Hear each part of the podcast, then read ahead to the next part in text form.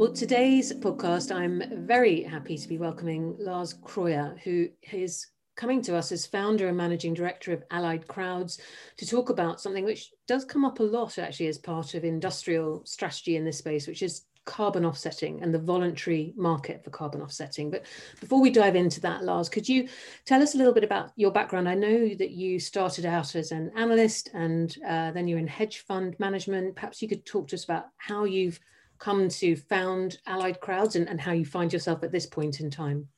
Sure. Um, well, thanks for having me, first of all. Um, so how I came to found Allied Crowds was I, I started and ran a hedge fund um, here in London about 100 years ago. And um, I should just, for full disclosure, say I'm still involved in the industry. I sit on the board of a number of funds. About seven years ago, I started Allied Crowds, and it was really as a way to get involved with poverty eradication. I was, I felt, I'm still feel like it's young enough to want to do something with my skills rather than money. And Allied Crowds was really uh, trying to use data, finance, technology to uh, further uh, poverty eradication. Um, sounds so lofty, but essentially we started doing a lot of uh, technology driven projects for the likes of the United Nations and World Bank um, and many others. But uh, over the last uh, year, really, um, you're probably well aware, there's a lot of overlap between development work and carbon work. And um, because we had the technology already ready, and the database management already ready, it wasn't particularly hard for us to morph into a much greater focus on the voluntary carbon space. So it's sort of been a natural move for us, and um, we're still very much in the process of, of scaling up. But but I found that the answers to some what I thought were pretty obvious questions were missing, and so we thought we would go ahead and try to answer that. One of which would be where are all the projects? What do they cost? Why are the prices so different, et cetera, et cetera. But that's sort of who I am. I'm Danish and I lived in the US for 10 years, and I've lived in the UK the last 20 plus years, I hate to admit at this point. So I guess all I really did there was age myself, right? I always love hearing the stories about how people have ended up kind of um, either advising on or building products in or, or generally involved in uh, the carbon markets because really they're just people with such phenomenal different experiences but i think i think that that really gives some context to this so thanks for that. So let's talk then about the voluntary offsets universe. Some of the listeners particularly those who are in industry will will already have a good sense of it but just for those who are a few steps removed give us a bit of a, the sense of the shape of the voluntary offsets market and then what is it that you have mapped? You've talked about this as being a, a mapping of where these projects are and what they're doing but just give us that combination of the shape uh, of the market and, and where your data sits within it? Well, first of all, it's an incredibly disparate market. You know, a lot of people are doing projects all over the world. And it's not like you really have to ask anyone for permission to do a project. So, so that's one of the issues that the industry has had, and there's no real central authority whatsoever managing this in terms of regulation or overview or oversight. So, really, what a voluntary carbon project is, imagine I mean, it might be it's the worst example ever, but imagine you and I went and bought a plot of land and we planted a bunch of Christmas trees on it. And we then went to a registry and said, we need to get carbon credits for this projects that we can then later sell. We need to then prove a number of things to this registry, one of which is that without the carbon credits, this project would not go ahead. That's the key criteria of additionality, namely that we eliminated carbon by doing this project that otherwise wouldn't be eliminated. Then the simplistic way of thinking about it is we now have some carbon credits from one of the registries, and there would often be resellers involved, there would be various brokers involved, maybe some corporates would come directly to us and buy these credits, but we can then sell those credits and retire them. And we would argue that we have uh, eliminated a ton or more of carbon from the atmosphere. That's the idea behind the voluntary carbon market, explained really, really briefly and involving Christmas, which is never bad. But um, so I think the way to think about it is that for various, various reasons, many reasons really, uh, an ever increasing number of corporates and individuals want to be carbon neutral or reduce their carbon footprint. And, and, and there are all sorts of regulated ways that force people to do it. But in the voluntary market, it often has to do with corporates' very genuine desire to be more green, but also increasingly pressure from customers, suppliers, etc., investors even, to be carbon neutral, maybe even carbon negative, or at least less carbon uh, emitting. Um, and what corporates can do then is to go buy these carbon credits and use that in various ways for their own reasons. And for the industrials that we most often come across, I suppose it's it's partly what is exactly as you've just described, but also they want to be making moves to reduce the carbon footprint whilst the technologies that they are testing and investing in are, are still in those kind of early stages and not yet fit for scale mm-hmm. or not yet at scale. So I suppose some of this is a permanent plan and some of this is uh, how do we offset things in the short term until we've actually stopped uh, emitting at the levels that we're emitting at?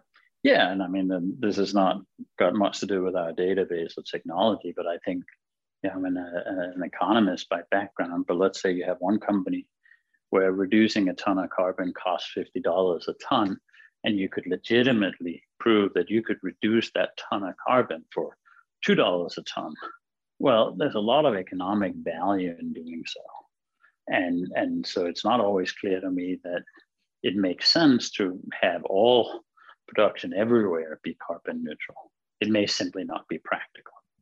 So this uh, the voluntary carbon market can provide a very good, should say, basis for for optimizing your, the, the, the, carbon strategy of various corporates. And so the, the benefit of the work that you and your group are doing is there's two main issues or criticisms, if you like, of uh, the offsets market that, that you're addressing, which is about accountability but also you were talking to me when we were preparing for this about this whole concept of additionality as well. Perhaps you could sort of explain a little bit more about that. Well, first of all, I think there are way more than two criticisms, but we can hit those two. So, well, first of all, is like, let's go back to our Christmas tree. I should come up with a better example, I guess, but you know, how do you know when you buy a ton of carbon from our Christmas tree project, how do you know that it's actually additional? That's the first and, and absolutely key thing because it doesn't really remove carbon from the atmosphere if this was something that was going to happen anyhow.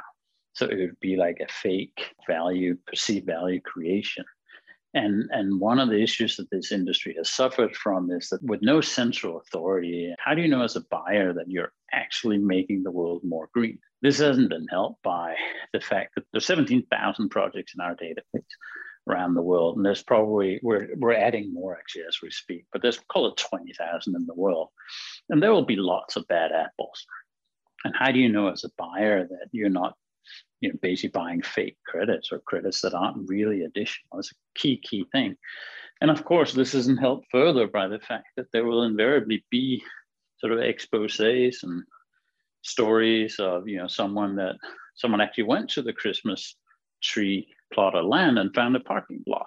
you know, that there'll be horrible situations like that.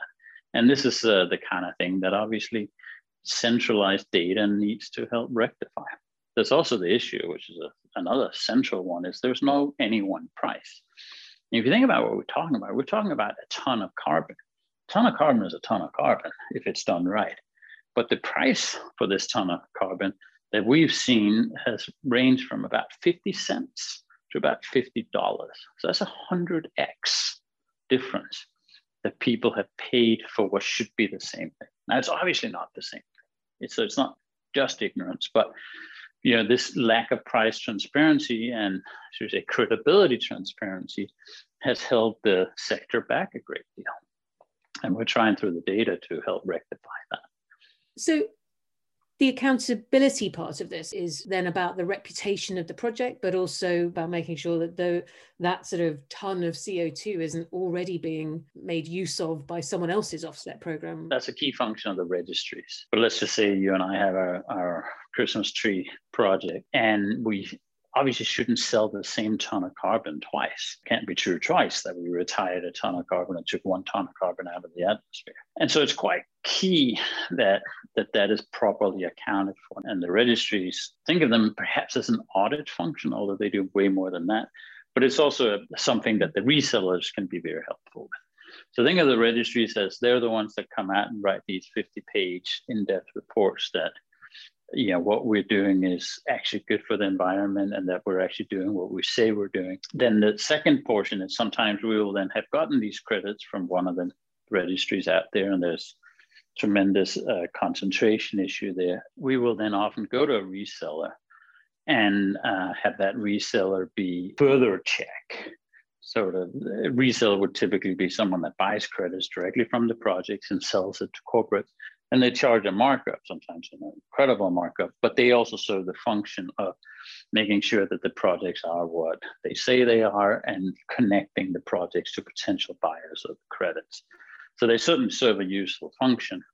Of course, a lot of people would say, well, why don't the projects just sell directly to the buyers? And the truth is sometimes they do, particularly very large corporate buyers can, to their benefit, get a lot of the same credits much much cheaper than via the resellers but then they're also liable to for their own due diligence on those projects. Yeah they're responsible for it. And i think some of them especially the smaller corporate buyers are basically uh, not really well positioned to take that risk. That is clearly the future though right? We're talking sometimes way more than 100% markup. So basically for the same amount of money you can buy twice the number of credits if you go direct. That's clearly something that uh, needs to be understood by the buyer well, let, let's revisit something that you actually talked about right at the start, which is about this kind of wide pricing difference that uh, that is seen across these offset projects. And talk to us a bit about about why this is, but also in you know what what advice or what thoughts you have for industrials who are looking at this. Like, what, what is the kind of due diligence they need to be doing to really understand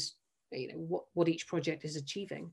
Yeah. Well, first of all, I would say. Um, there's tremendous benefit from even just a relatively limited amount of work in this space. Understanding, you know, how do you justify that you bought credits from one project as opposed to another project? Is it the type of credits that it is? Is it where it is? You know, is it in the location of one of your sub suppliers or one of your customers? So there could be PR benefits to that, et cetera, et cetera.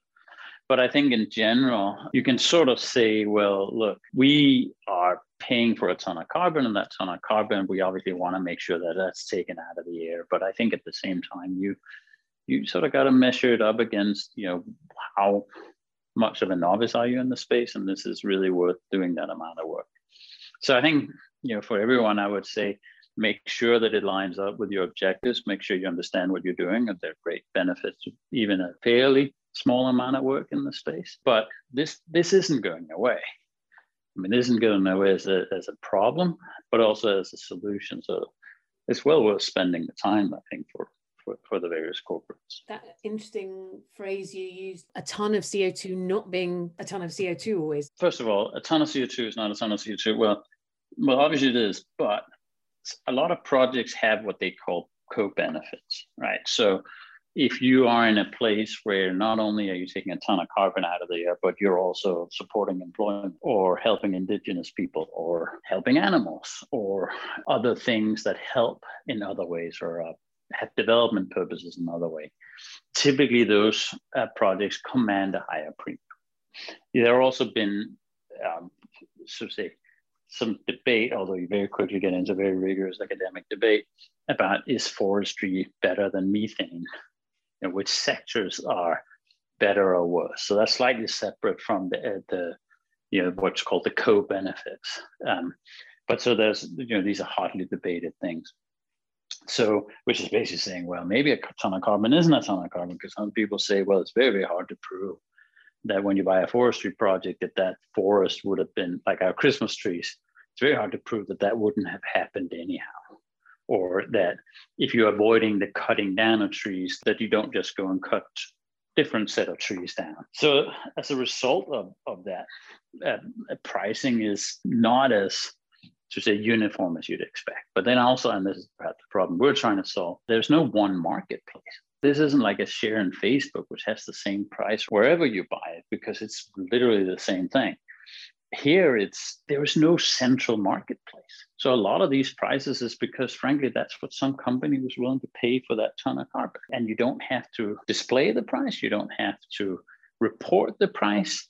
And so you know as i said there's 17000 projects in our database. A lot of those they don't have public prices.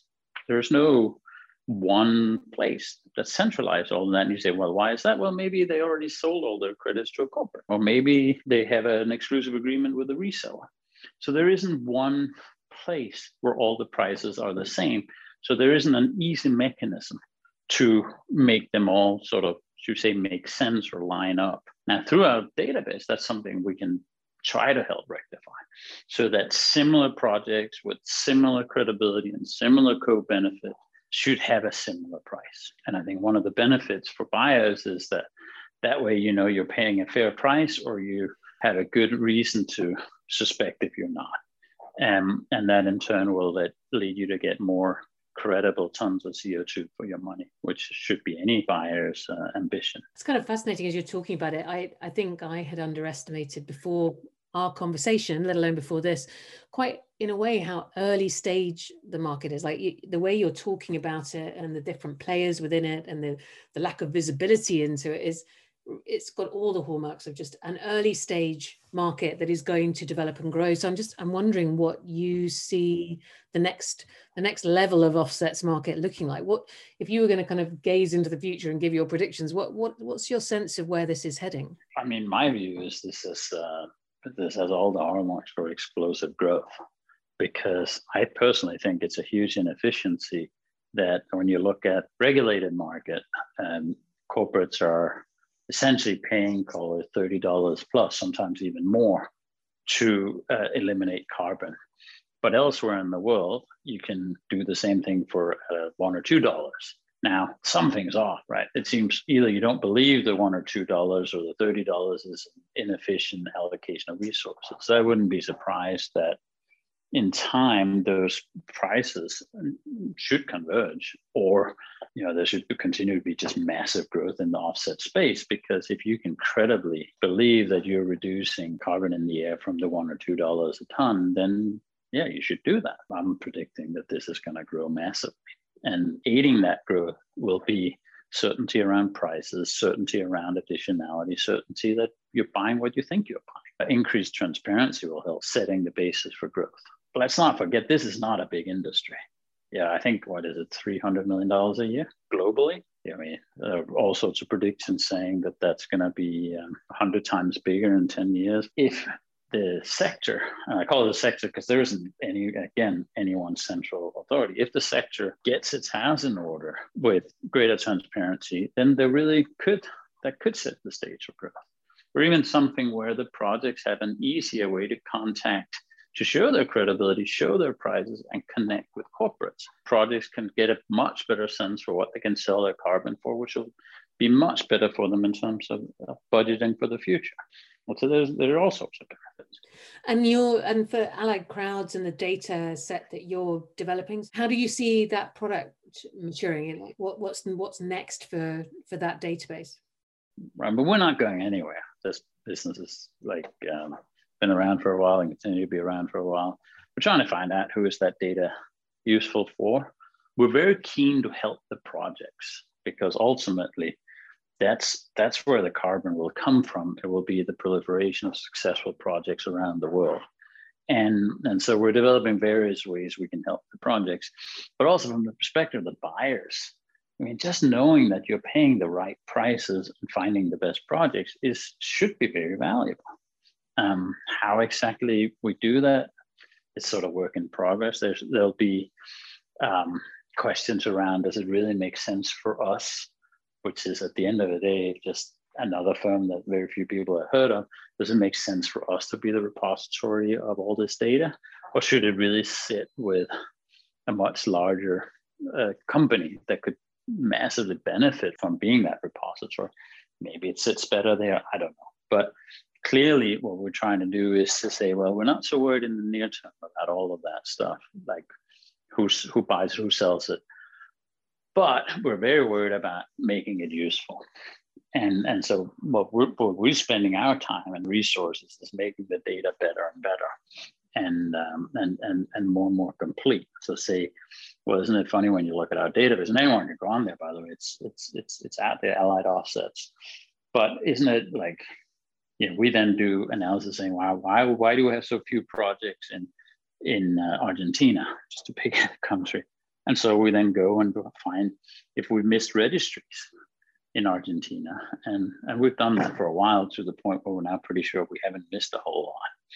And then we do a lot of research on, you know, which kind of projects command the best prizes and do we see are they statistical anomalies or is that something we can then price into where we're predicting prices in other projects? There's no doubt this is, like as I said, it's not going away unless someone magically solves uh, the climate change issues. And, and this is a part of the solution, it's not the whole solution. But I think what we're trying to do as an organization is we don't talk a lot, we just do stuff. And we're very much independent, incredibly nimble, and and you know we don't write like 50 page reports that need the input of 200 people and three months later you know it's you know reports that are collecting electronic dust right that's not what we do we're very much in the business of getting stuff done that's a nice it's nice to be independent like that i, will say well, look, thank you. Thanks for talking about this. We will put in the show notes, um, just for people listening, um, obviously a link to Allied Crowds, um, so you can explore uh, and get in touch to, to, kind of learn more about how it could fit with your own uh, carbon offset program and, and, plans. But Lars, thank you very much for coming along today. Much appreciated. Oh, my pleasure. My pleasure. Anytime.